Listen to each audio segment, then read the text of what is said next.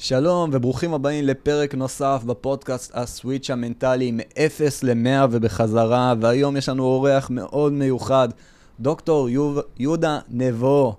דוקטור יהודה נבו היה ראש מדור חוסן בזרוע היבשה של צה"ל, הוא יועץ ארגוני, ובאמת, באמת איש נורא נורא מעניין, עבר הרבה דברים, ואני חושב שזה אחד האורחים היותר מעניינים ורלוונטיים לתקופה הנוכחית.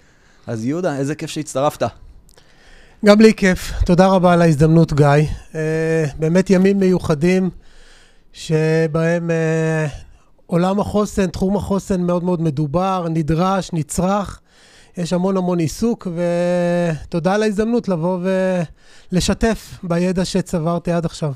אז קודם כל, אנחנו, כמו שאתה מכיר, אנחנו אנשי תכלס, פודקאסט כמה שיותר ממוקד, אנחנו ננסה להיכנס למים כמה שיותר מהר, אבל לפני שאנחנו יורדים למודלים, לכלים, לפרקטיקה, mm-hmm. מה זה הסוויץ' המנטלי עבורך? הסוויץ' המנטלי זה היכולת לעשות מעבר אה, מהיר אה, בין אה, מצבים שאדם נפגש איתם, ובתוך המעבר הזה גם להצליח להתמודד עם האתגר שניצב מולו. אה, אם זה בצבא, זה היכולת לעמוד במשימה, ואם זה באזרחות, אז, אה, או בעבודה, זה היכולת לבצע את, אה, לממש את הייעוד, לשמוע את הנמצא בארגון, ולעשות את זה מהר ובצורה אפקטיבית.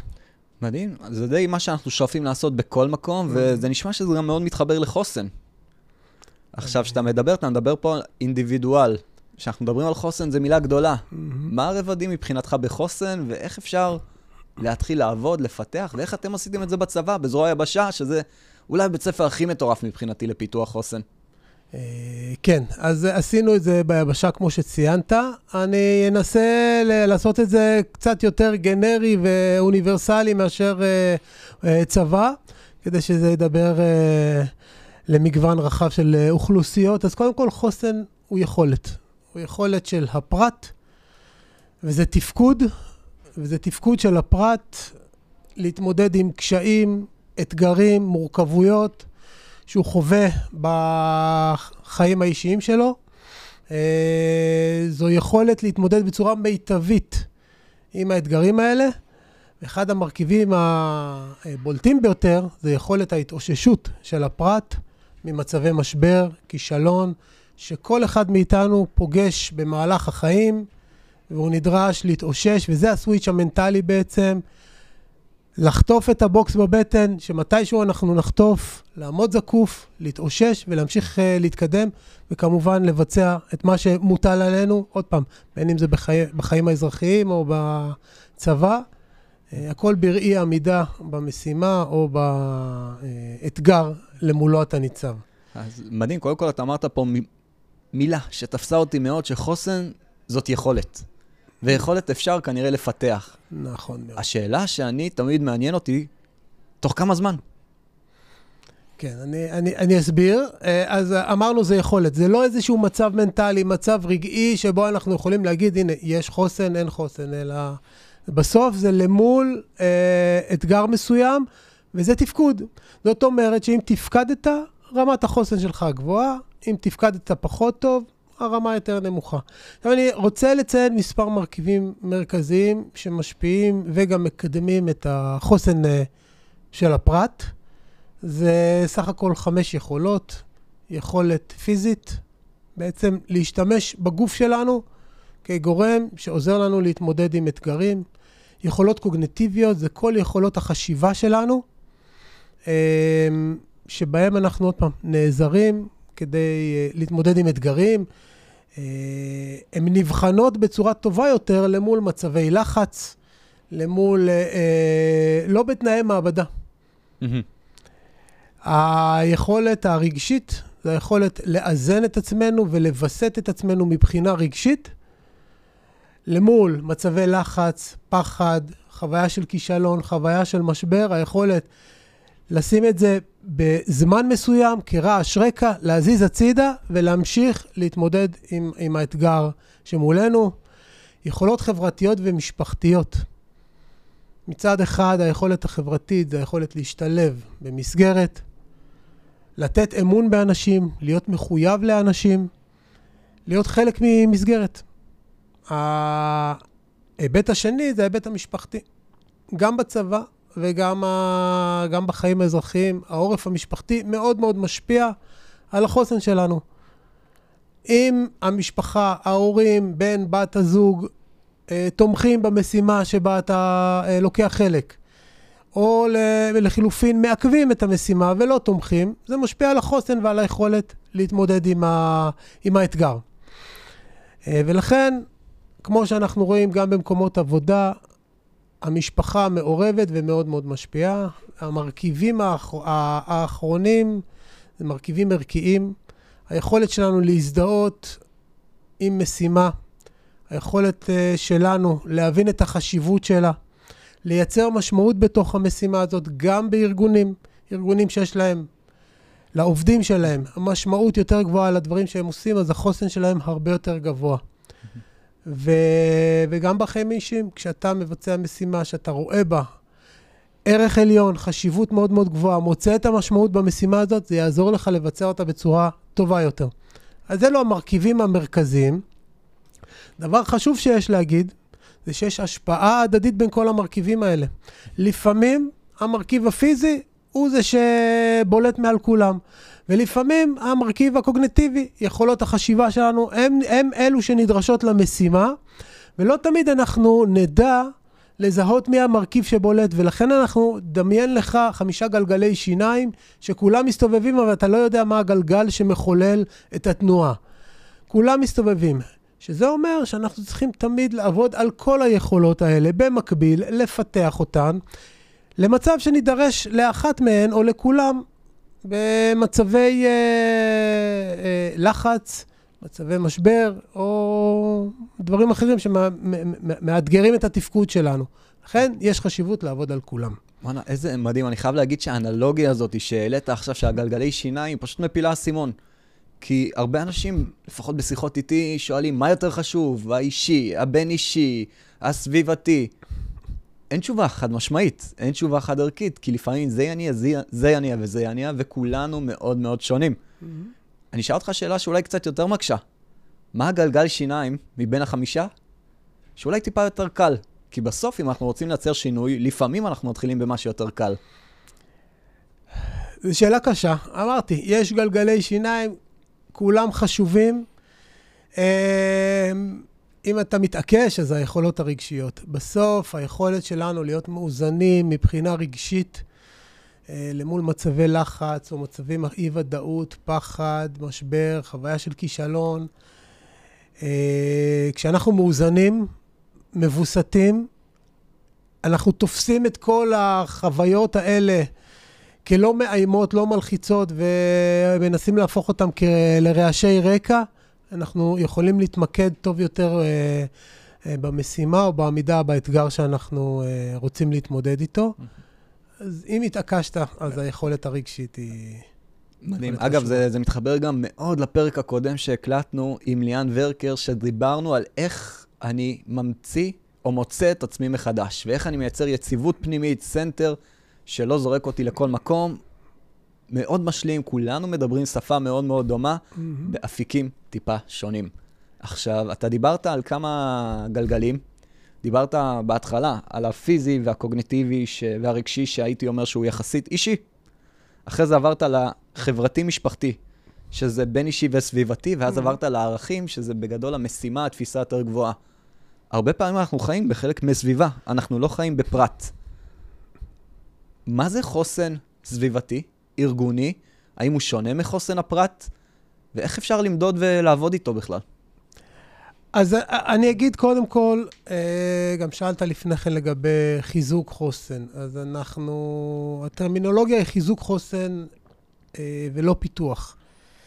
אה, פיתוח זה מאיזושהי נקודת אפס. חיזוק חוסן, ההנחה היא שלכל אדם או ארגון יש רמת חוסן מסוימת, ואנחנו רוצים כל הזמן להעלות אותה, לחזק אותה. על מנת להתמודד באמת בצורה טובה יותר עם אתגרים. ולשאלתך, בהיבט, ה... בהיבט של חוסן של ארגונים, זו, זו הייתה השאלה, נכון? אז בדומה לחוסן של הפרט, גם חוסן ארגוני הוא יכולת ארגונית שניתן לחזק אותה, ניתן להגביר אותה, אה, אבל לפני כן אנחנו נגדיר מה זה. זה גם יכולת של הארגון לממש את הייעוד שלו ולתפקד בצורה מיטבית במצבים, גם בשגרה, גם במצבי משבר, חירום, בדומה לימים אלה, וגם מציאות מורכבת. אה, שגרה מורכבת. והמטרה היא גם להתמודד בצורה מיטבית עם האתגרים האלה. זאת אומרת שלא תכלה את כל המשאבים שלך בפעם הראשונה שאתה מתמודד עם איזשהו אתגר, בלי לחשוב על היום שאחרי, וביום שאחרי נגמרו המשאבים ואי אפשר להתמודד. משאבים יכולים להיות זמן, כסף, עובדים, מוטיבציה של עובדים, שחיקה של עובדים, ולכן אה, ההתמודדות המיטבית זה ניהול מיטבי של משאבים למול מצבי אה, משבר או מציאות מורכבת. מדהים. אגב, אנחנו חווינו את זה עכשיו, בשבוע, בחודש אחרי, השביעי באוקטובר, כולם ירדו בתפוקה. כולם שמו הרבה מאוד משאבים, לדעתי, קוגנטיביים ורגשיים, במקום שאין לנו שליטה, והרגישו תחושת ריקון. Mm-hmm. ופה אתה מתאר משהו מדהים. אם החוסן זה יכול להיות להתמודד, בשביל להתמודד, כמו במלחמה, מה צריך לנהל? משאבים. משאבים ותחמושת, נכון. וכל מה שיש. וזה האנלוגיות שאתה מפיל אסימונים איתם, שוות הרבה מאוד, ואם אנחנו מנהלים משאבים, הרבה פעמים כשאני מדבר עם ארגונים, הם שואלים אותי, אוקיי, מילה גדולה, חוסן ארגוני. Mm-hmm. איך מורידים את זה לפרקטיקה ולמדדים? אמ, אז יש מדדים. יש uh, מרכיבים שהם בולטים יותר בחיזוק של חוסן ארגוני ובחיזוק היכולת להתמודד עם אתגרים ארגוניים. Uh, ואנחנו, אני, אני אציג כמה מהם. הבולטים ביותר, אני אציג את המודל שאני פיתחתי בשנה האחרונה, שמתייחס לחוסן ארגוני. הוא, קוראים לו מודל מתאם, מורכב מארבעה מרכיבים מרכזיים, מנהיגות, תרבות ארגונית, אנשים ומערכת. כשכל uh, מרכיב כזה נחלק למספר תתי מרכיבים שהם הבולטים ביותר שמשפיעים עליו. בהקשר של מנהיגות זה גם המנהיגות הישירה, שזה המנהל הישיר שלך, והמנהיגות הבכירה, הנהלת הארגון. והאופן שבו הם נוהגים. דברים מרכזיים זה שקיפות, זה אמון, זה תקשורת עם העובדים. המרכיב השני זה תרבות ארגונית, שמתייחס לערכים, מתייחס לגישה של פתיחות ארגונית, גמישות ארגונית, וחשוב מאוד סובלנות לטעויות. ארגון שלא מגלה סובלנות לטעויות, האנשים יחששו מלעבוד. אנשים יחששו מלטעות, יחששו מליזום ולעשות דברים שהם מעבר לתפקידם הבסיסי. לתכולת התפקיד שלהם. לגמרי, כולנו מכירים את אנרון שקרסה, כי לא היה מקום לטעויות, mm-hmm. ואין מקום לטעויות. מה עושים? מעגלים פינות, וכשמעגלים פינות זה הופך לערך, והדבר הזה מצטבר עד שיום אחד מתעוררים ורואים mm-hmm. שאין לנו שום בסיס. Mm-hmm. עכשיו, עוד איזה משהו שאני שומע אותך, אני לא יודע אם אתה כיוונת לשם, אבל אני שומע משפחה. כי כל מה שאתה מתאר פה, ארגון זה גם משפחה. ארגון זה גם חברים, ארגון זה גם צוות בצבא, ארגון זה כמעט כל קבוצה של אנשים שפועלת ביחד לעבר מטרה משותפת, אז אני חושב שכל מי שמאזין פה, באמת יש פה הרבה מאוד תובנות. אני לוקח את זה למשפחה כי אני חווה את זה היום. אנחנו מדברים על ארגון, אבל זה באמת תופס לכל סוג של ארגון. אני מסכים איתך לחלוטין. אמ, ואחד המרכיבים הבולטים ביותר, אני, אני אמשיך, אסיים אה, את המודל ושם ניגע גם במשפחה, המרכיב הבא זה אנשים, זה החוסן של הפרט שציינו אותו, מה משפיע עליו, והמסגרת. זה אחד המרכיבים הבולטים ביותר שמשפיעים על אה, חוסן ארגוני, זה המסגרת. לכידות של המסגרת, האמון שיש בין האנשים והביטחון הפסיכולוגי. כולנו. מכירים את uh, פרויקט אריסטו, שבדק מה הגורמים המשפיעים ביותר על uh, צוות אפקטיבי. הגורם, נמצאו חמישה מרכיבים, נציין את הראשון והחשוב ביותר, זה הביטחון, הביטחון הפסיכולוגי בצוות. זה היכולת של כל חבר צוות להביע את דעתו בלי חשש מביקורתיות, בלי חשש משיפוטיות. גם אם הוא לא אומר את הדבר הכי חכם והדבר הכי נכון, הוא יודע שיקבלו אותו. ובהקשר של מנהיגות, זה מנהיגות שמאפשרת שיח מהסוג הזה. ולכן, אחד המרכיבים הוא המסגרת שתהיה בה לכידות, אווירה טובה, אווירה של פתיחות, אה, שמקדמת אה, אה, שיח טוב, וכמובן תורמת לחוסן הארגוני. אני אשאל אותך שאלה פה בנקודה, ואנחנו כבר חוזרים למודל. כן. הנושא של לכידות, שאני מסתכל עליו, mm-hmm. הוא מדהים, אבל לפעמים יש לו שתי צדדים. Mm-hmm. הרבה פעמים אנחנו בונים לכידות, וגם ביחידות מיוחדות בצבא, על ידי גאוות יחידה. ולפעמים כשאנחנו בונים גאוות יחידה, זה על ידי השוואה לאחר. אני לא אגיד על מי אנחנו היינו צוחקים, אתה יכול לנחש לבד. כן. ויש את היריבות בין צנחנים לגולני. נכון. ובין כל מקום אחר. עכשיו, זה יוצר גאוות יחידה, ויוצר לכידות מאוד גבוהה, אבל מתי זה הופך להיות מסוכן שפוגע בצד השני, ואני רואה אותו כנחות או כאחר, במיוחד בראי החברתי שלנו במדינת ישראל היום. כשאנחנו מלוכדים, ואנחנו עושים דברים שליליים שמגבירים את תחושת הערך שלנו. דברים שליליים כלפי האחר. אמנם אנחנו מלוכדים, אבל התוצאה היא תוצאה שלילית לאחרים, ופה יש סכנה. ופה נכנס אה, ההיבט של אה, ההיבט הערכי שדיברנו עליו. גם צבא וגם uh, מקומות אזרחיים שלא פועלים לפי היבטים ערכיים, זה מחליש את החוסן שלהם. אני יכול לתת נקודה מהלחימה הנוכחית, מהמלחמה הנוכחית, שהיו המון המון תחושות זעם, והיה חשש שהצבא יפעל בניגוד אה, אה, לערכים אה, שמנחים אותו מאז היווסדו. וכמו שאנחנו רואים, אה, אין הרבה עדויות להתנהגות לא ערכית של הצבא ביחס למה שקרה בשביעי באוקטובר. הצבא שלנו הוא צבא ערכי, הוא נאמן לערכים שלו, וזה משהו שתורם לחוסן שלו אה, ולהתמודדות שלו. זה מלמד אותי על צבא שיש לו חוסן גבוה, בגלל שהוא נאמן לערכים שלו. מדהים. נגיד עוד מילה על הצבא. דיברנו על כישלון והתאוששות. הצבא הראה שהוא התאושש מהר מאוד מהכישלון או חוויית הכישלון של 7 באוקטובר ללחימה קרקעית אה, בעזה, מהר מאוד, התארגן מהר מאוד, והוא נוחל הצלחות מבצעיות בימים אלה. אז זה דוגמה לחוסן אה, ארגוני שהיה. מדהים. עכשיו, אחד הדברים שאותי מעניינים זה הנושא הערכי. אתה נגעת בזה, אתה העמקת, כולם מדברים ערכים, אבל לא תמיד מבינים את המשמעות של זה לעומק. אחת הטעויות הנפוצות שלי, לפני כמה שנים, לא הרבה, שהייתי קצת צעיר יותר, קצת טיפש יותר, אמרתי, מה זה כל ההתעסקות בערכים? יש לנו כל כך הרבה דברים, עניינים ופה ושם, אבל ככל שאתה מתקדם, אתה רואה שערכים מייצבים יציבות.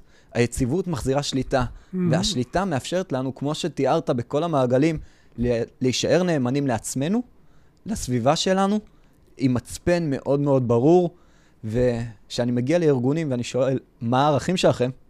והם לא יודעים לענות, שם כוכבית קטנה בצד, mm-hmm. אבל לא המנכ"ל. העובד שנמצא למטה בקיוביקל, mm-hmm. חייב לדעת את זה גם. חד משמעית. ערך הוא בעצם המצפן שיש לך, שמתווה את הדרך, הוא אומר לך גם איך להתנהג כשיש לך דילמה. שאתה צריך לבחור בין שתי חלופות, שלפעמים הן גם uh, קצת uh, מנוגדות. Uh, אתה, הערך עוזר לך להתמודד בצורה טובה יותר. כן, וארגונים ועובדים שנאמנים לערכים שלהם, ושיש להם משמעות בעשייה שלהם, הם ארגונים חסונים יותר. ולכן יש חשיבות לעסוק בנושא הזה. גם העיסוק בלהגדיר את הערכים הוא מחולל תהליך. הערך הזה מותאם, מתאים, הערך הזה פחות מתאים. הוא למול הייעוד שלנו. העיסוק בזה מקדם גם שיח, מקדם פתיחות אה, וכמובן חוסן. איזה יופי, ודבר אחרון על ערכים, אנחנו מדברים על ערכים ארגוניים. נכון. מה עם ערכים אישיים? מתי פעם אחרונה פגשת בן אדם שעצר ואמר, רגע, מה הערכים המובילים שלי? האם אתה פוגש כאלה? אנשים שיש להם ערכים מובילים, הם, הם עסקו בזה. אז כמו שאמרנו, בנושא של פיתוח חוסן, חיזוק חוסן, סליחה, הערכים הם משהו שאתה גדל עליהם. אתה רוכש אותם תוך כדי. זה לא, אתה לא מתעורר יום אחד בבוקר ואומר, אלו ארבעה הערכים אה, הכי חשובים לי בחיים. אתה גדל עליהם בתא המשפחתי שממנו אתה מגיע, ובסביבה החברתית שאתה נמצא בה, וגם בבית הספר, ואחרי זה אתה מגיע לצבא. ובגיל 21 אתה מוצא את עצמך מגובש עם סדרה של ערכים שהם החשובים ביותר לעצמך. אז ערכים אישיים הם דבר חשוב, מקדם, תורם, וחשוב שגם אנחנו uh, נעסוק בהם וגם נהיה נאמנים להם uh, לאורך חיינו.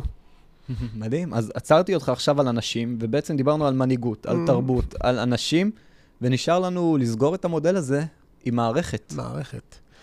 מערכת זה בעצם המעטפת או ההתנהלות הארגונית שמסייעת לחיזוק חוסן. Mm-hmm.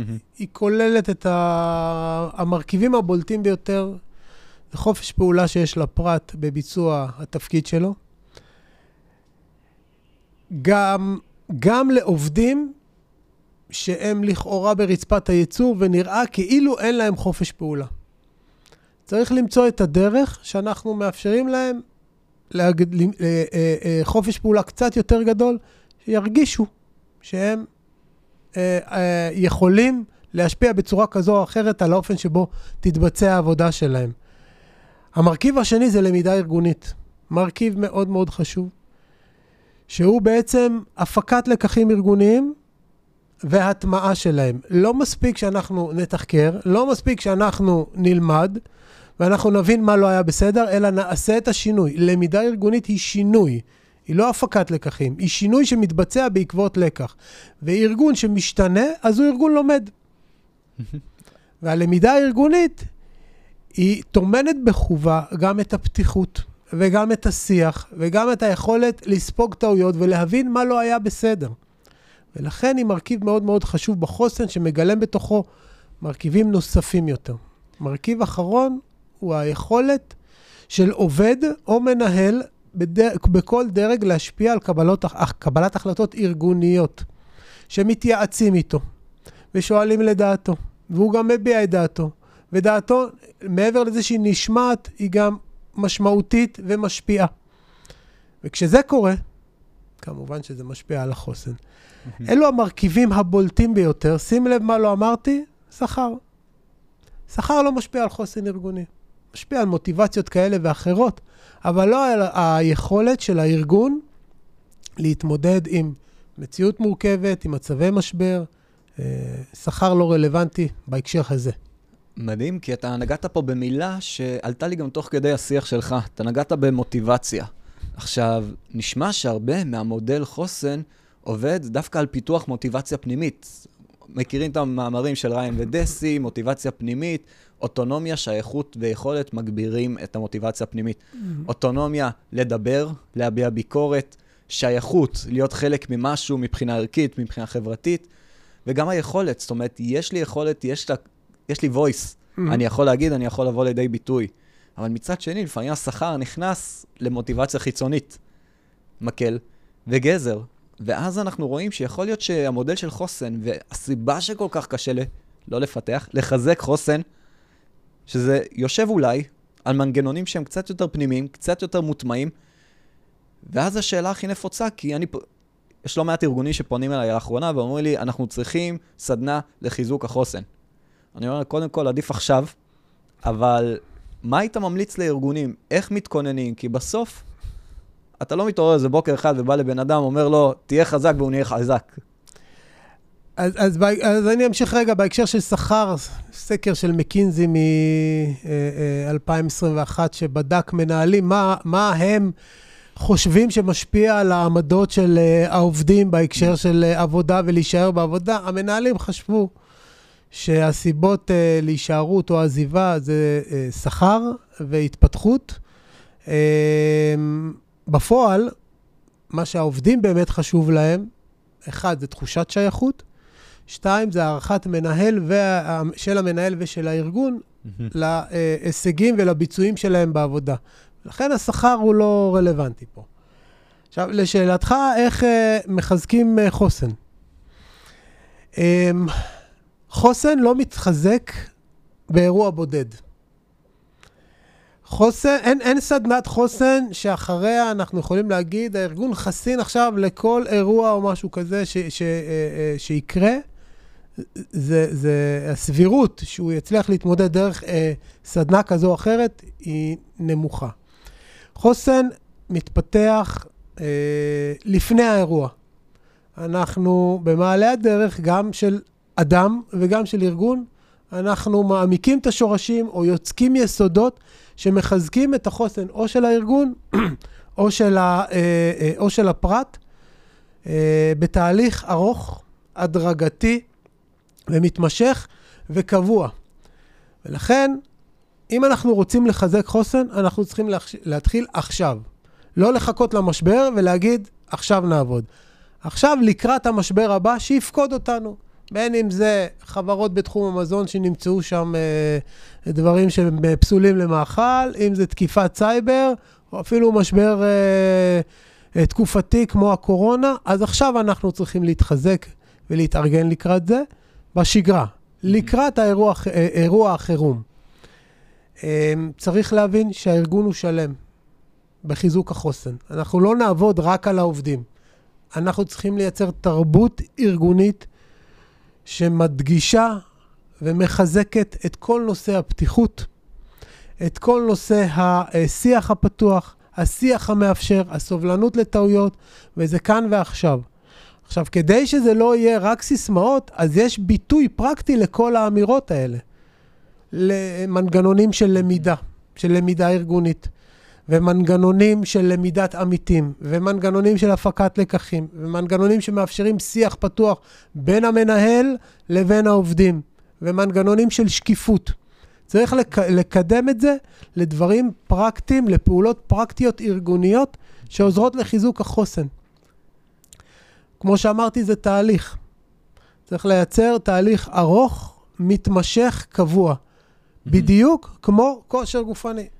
אנחנו יכולים להתאמן לקראת מרתון, אנחנו נצליח לעשות אותו, אנחנו לא נצליח לעשות מרתון אם נהיה אחריו, אחריו בהפסקה של חצי שנה.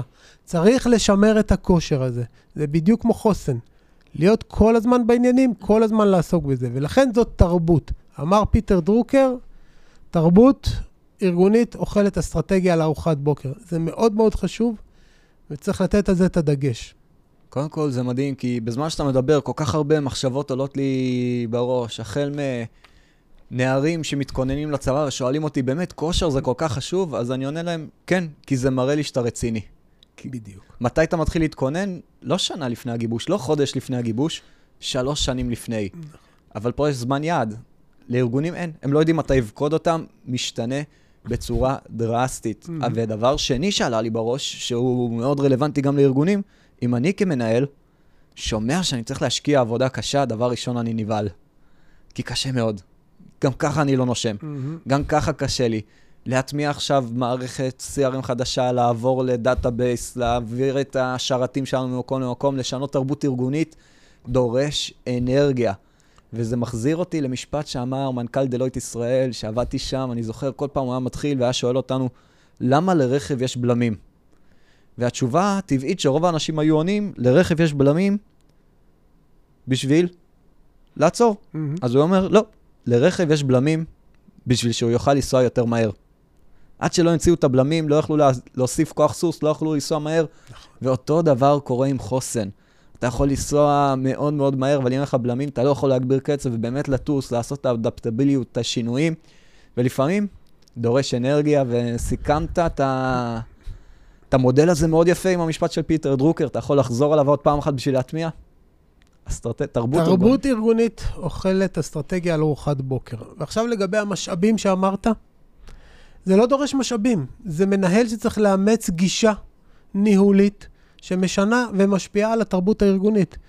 אם הוא פועל בשקיפות ומאפשר תקשורת וסובלנות לטעויות, הוא לא משקיע שום משאב, זה פשוט שינה, שינוי בגישה שלו, בגישה הניהולית שלו. ואם יש שני מרכיבים שבאמת אפשר לקחת מהשיח הזה, אחד זה מנהיגות, שתיים זה לכידות.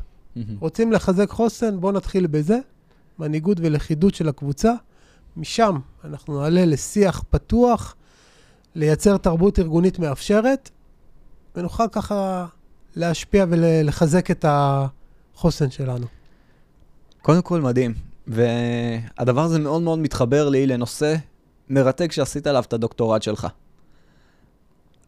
דיברנו על זה לפני, דוקטורט בנושא מנהיגות פרדוקסלית. כן. קודם כל, השם מדליק. בוא תגיד לנו מה הוא אומר. אה, אז יש אה, מושג כזה, יש המון המון סוגים של מנהיגות, ויש גם מנהיגות פרדוקסלית, שזה יכולת, אה, אנחנו יודעים שבכל ארגון יש דרישות סותרות ומנוגדות, שכל אחת מהן היא לגיטימית בפני עצמה, ונועדה כמובן לקדם את המטרות של הארגון. פרדוקס זה כשיש שני מרכיבים לגיטימיים, והם uh, מנוגדים אחד לשני. המנהיגות הפרדוקסלית זה היכולת של המנהיג להתמודד עם דרישות מנוגדות בארגון, לקבל את הדרישות האלה כלגיטימיות ולעשות פעולות שיכולות ומסייעות להגברת האפקטיביות הארגונית. אתה כאילו הגדרת את התקופה הנוכחית במשפט הזה. אה, יש לנו המון המון פרדוקסים. ת, תמיד יש פרדוקסים בארגון, כמו המתח בין כמות לאיכות, המתח בין כמות לבטיחות, בין חדשנות לשמרנות, בין uh, שימור משאבים לבין uh, ניצול משאבים. האתגר המרכזי של המנהיג הוא באמת uh, להבין, לקבל, אולי אפילו לחבק את הדרישות הסותרות האלה, ולפעול לממש את, את שתיהן, את שתי המרכיבים, שני המרכיבים של הפרדוקס, כדי להגביר את האפקטיביות. בוא אני אקשה עליך, כן. אם אפשר. קדימה. אני עכשיו מנהל בארגון. כן. יש לי לא מעט עובדות שהבן זוג במילואים, תקופה ארוכה.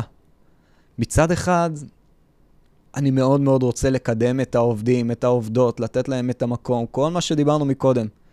מצד שני, אין תפוקה. וכארגון אני חייב לתת תפוקה. אם אני לא מכניס כסף, אם אני לא מראה ביצועים, אין לי זכות קיום. Mm-hmm. מה אני עושה? במחקר שלי ראינו שהיכולת להשפיע באמת על uh, מימוש המטרות המנוגד, שנתפסות כמנוגדות, זה היכולת לייצר הסכמה בקרב העובדים. ושוב פעם אנחנו חוזרים לשיח. כשהמנהיג מצליח לקיים שיח עם העובדים והסכמה על הדרישות המנוגדות, שאת שתיהן צריך לממש, אז הוא מצליח להשפיע ולייצר אפקטיביות ארגונית. אם הוא לא אומר להם, תעשו רק את זה, אלא גם וגם, הם מקבלים ומסכימים, יהיה יותר פשוט לעבוד. עכשיו, כמובן שאפשר לעשות הגמשות של חלק מהדרישות כדי לממש את שניהם. אם יהיה, זה לא אפס או מאה. זה מצב שבו אנחנו עושים גם וגם ועושים אה, אה, אה, הגמשה לטובת מימוש של השניים. אגב, זה מדהים, כי אחד הדברים שאני רואה בשטח, mm-hmm. זה שיסלחו לי על ההפרדה הגסה, זה לא דיכוטומי, יש את האנשים שנמנעים, ויש את האנשים שפותחים. ולא מעט מהאנשים חושבים שאין לי את הכלים לעשות את זה, אבל בסוף יש את כל הכלים והם פשוטים. וההימנעות לפעמים עושה הרבה יותר נזק. עצם זה שאני לא מדבר על הפיל שבחדר, עצם זה שאני לא מגדיר מה אני רוצה, לאן אנחנו הולכים, עצם זה שאני לא מכיר בשתי צידי המטבע, אפילו אם זה לא אותו מטבע, בשתי הצדדים של הסיטואציה, בשתי ערכים מנוגדים, בשתי משימות שמתנגשות, אני חוטא לתפקיד שלי כמנהיג וכמוביל. נכון. מנהיג תפקידו באמת, אה, מעבר לזה שהוא מתווך את המציאות עבור אה, הכפופים לו, הוא מסביר, הוא, הוא, הוא מסביר להם את המורכבות הזאת, והוא מפשט עבורם את המורכבות הזאת. וככל שהוא יפשט יותר, ככל שהוא יסביר יותר, הוא ימחיש להם את היכולת שאפשר לעשות גם וגם. הוא ימחיש להם את הצורך בגם וגם, ולא לבחור צד אחד. הבחירה שלו בצד אחד פוגעת באפקטיביות. קודם כל, כמות המחשבות שעולות לי תוך כדי השיח איתך הן מדהימות. אני מקווה שכל מי שמאזין ונשאר איתנו עד עכשיו, מקבל את הדברים האלה, כי באמת הם פרקטיים ברמה בלתי נתפסת, ולא רק שהם פרקטיים, הם גם פשוטים. Mm-hmm. אני בכוונה מקשה עם שאלות, אם אין משאבים, אם אין דברים, אם אין זמן, אבל ברגע שאתה מבין את הדברים לעומק כמו שאתה מבין, אז הדברים הופכים להיות פשוטים, ולפעמים צריך את המראה הזאת שמולך. אני מניח שיוצא לך לעבוד עם ארגונים לא מעט בתקופה האחרונה. מה אחד הפערים, או האם יש פערים מסוימים שאתה מרגיש שנוכחים יותר, שהיית רוצה פה להשתמש בפלטפורמה בשביל לעזור להם לתווך? אמ, פער מרכזי בהיבט של חוסן ארגוני זה התקשורת. תקשורת בין uh, הנהגה בכירה לבין העובדים או המנהלים בדרג זוטר ועובדים, uh, ועובדים רגילים. Uh, תקשורת, חוסר שקיפות, באופן שגורם ל... לעובדים ולדרג הזוטר של המנהלים לאבד אמון בהנהגה בכירה.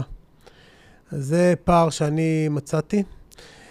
ובארגון ביטחוני די גדול שעבדתי איתו ממש לאחרונה, מצאתי באמת שהגורם המרכזי שמשפיע על החוסן הארגוני במתאמים סטטיסטיים שבדקתי, הגורם המרכזי הוא המנהיגות הבכירה. היא משפיעה על חוסן של הפרט, היא משפיעה על אה, חופש, תחושת חופש הפעולה שיש לפרט, על הסובלנות לטעויות, וזה מרכיב שהוא מול, מאוד מאוד בולט בהיבט של חוסן. מנהיגות בכירה, גם אם היא לא בקשר ישיר עם העובדים. היא מעבירה מסר, המנהיגות שלה מטווחת על ידי דרג ביניים, וחשוב מאוד להיות עקבי ולהעביר מסרים מאוד מאוד ברורים, אה, שיגיעו עד אחרון העובדים, בכל הנושאים שדיברנו עליהם. מדהים. שתי דברים שעלו לי שהם כל כך רלוונטיים. התקשורת בתקופות לחץ מושפעת. Mm-hmm. אי אפשר להתעלם מזה, אנחנו רואים את זה בזוגיות בין בני זוג, כשזה משתנה, אסטרטגיות בלחץ טיפה משתנות, ורואים את זה גם בהנהגה. בהנהגה אין את הפריבילגיה. Mm-hmm. צריך לעצור, להתאפס וללכת קדימה. ומה שאתה מתאר פה פשוט נופל לי כמו חתיכה של פאזל לתוך שיחה ששמעתי היום בבוקר ברכבת. עובד בחברת הייטק מספר לחבר שלו שהוא עובד בחברה שקיימת כבר שבע שנים, mm-hmm. 120 עובדים, לקוחות enterprise, תחום ענק. הם לא יודעים עדיין מה המוצר. רק המנכ"ל וה-CTO שהם המייסדים יודעים להסביר בצורה טובה מה המוצר. עכשיו, הדבר הזה מטורף, כי שאין לנו בהירות, שאין לנו תקשורת, שאין לנו הורדה כלפי מטה, mm-hmm. לא התפלאתי לשמוע אחרי זה שהוא ציין שהחברה גם בחובות. אז כל מה שאתה מתאר פה הוא פשוט, הוא פרקטי, הוא ישים, ואנחנו רואים בשטח מה קורה אם לא לוקחים את הכמה דקות ליישם. Mm-hmm. לקראת סיום, לקראת אריזה, יש פה כל כך הרבה דברים, באמת, אני, אני שנייה עובר על הדברים שדיברנו עליהם היום, אני מתחיל מהמשפט שהכי תפס אותי, תרבות אוכלת אסטרטגיה. אנחנו דיברנו על איך אפשר לפתח את חוסן הפרט, איך עושים את זה בצבא, איך אפשר לעשות את זה בארגונים, איך אפשר לעשות את זה עם עצמי במשפחה שלי. דיברנו על חמשת מרכיבי חוסן הפרט וראינו כמה זה פרקטי, מהאישי לבין אישי, לסביבתי, לערכי. אנחנו דיברנו על מצפן ערכי כמשהו שמוביל, ומשם גם נכנסנו לחוסן הארגוני, שבאמת כל מי שמנהל או מנהלת ששומעים את הפודקאסט הזה, כלים פרקטיים ובשפע באמת הכל מהשטח, אבל עם חיבור חזק מאוד לאקדמיה. דיברנו על המרכיבי חוסן ארגוני, מודל מטורף שפיתחת, כי כולם מדברים חוסן, יש לך מודל שפיתחת שמתוקף על ארבע פרמטרים, זאת אומרת שמגיעים לארגונים, יודעים מה לעשות, יודעים מה למדוד. זה לא מדברים באוויר, יש כל כך הרבה, דיברנו על זה לפני, שרלטנים שמסתובבים היום, ולעומת זה, בשביל למצוא, למצוא מישהו שיודע לעבוד נכון, זה נדיר, בגלל זה אני שומר אותך קרוב. תודה רבה. עכשיו, דיברנו על המצפן הערכי, דיברנו על שתי דברים מרכזיים בסוף, על מנהיגות ולכידות. כמה שזה פשוט, הדוגמה האישית, מה אני מייצר, בין אם אני רוצה להיות המנהיג של המשפחה שלי, של החברים שלי, של הארגון שלי, איך אני משדר מה שאני רוצה ומתקשר את זה בצורה טובה בשביל לתווך על הפערים שנוצרו בעקבות הלחץ.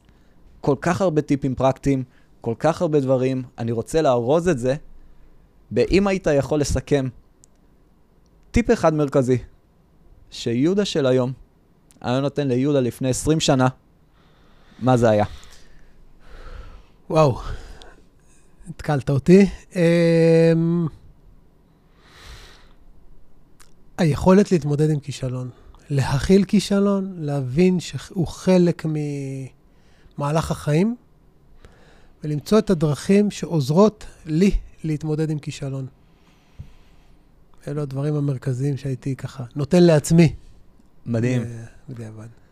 יהודה, מי שרוצה ליצור קשר, מי שמחפש אותך, איפה אפשר למצוא אותך? אה, יש את ה... יהיו את הפרטים שלי אה, ב... אנחנו נשים ב description, יהיה לכם את הפרטים, כן. מי שרוצה, מי שצריך, באמת, איש מקצוע מדהים, בן אדם מדהים. ואפשר למצוא גם, גם בלינקדין, ויש מספר טלפון וכתובת אה, אימייל. מעולה. דוקטור יהודה נבו, תודה רבה, מקווה שנהנתם. כיף שבאת. תודה רבה.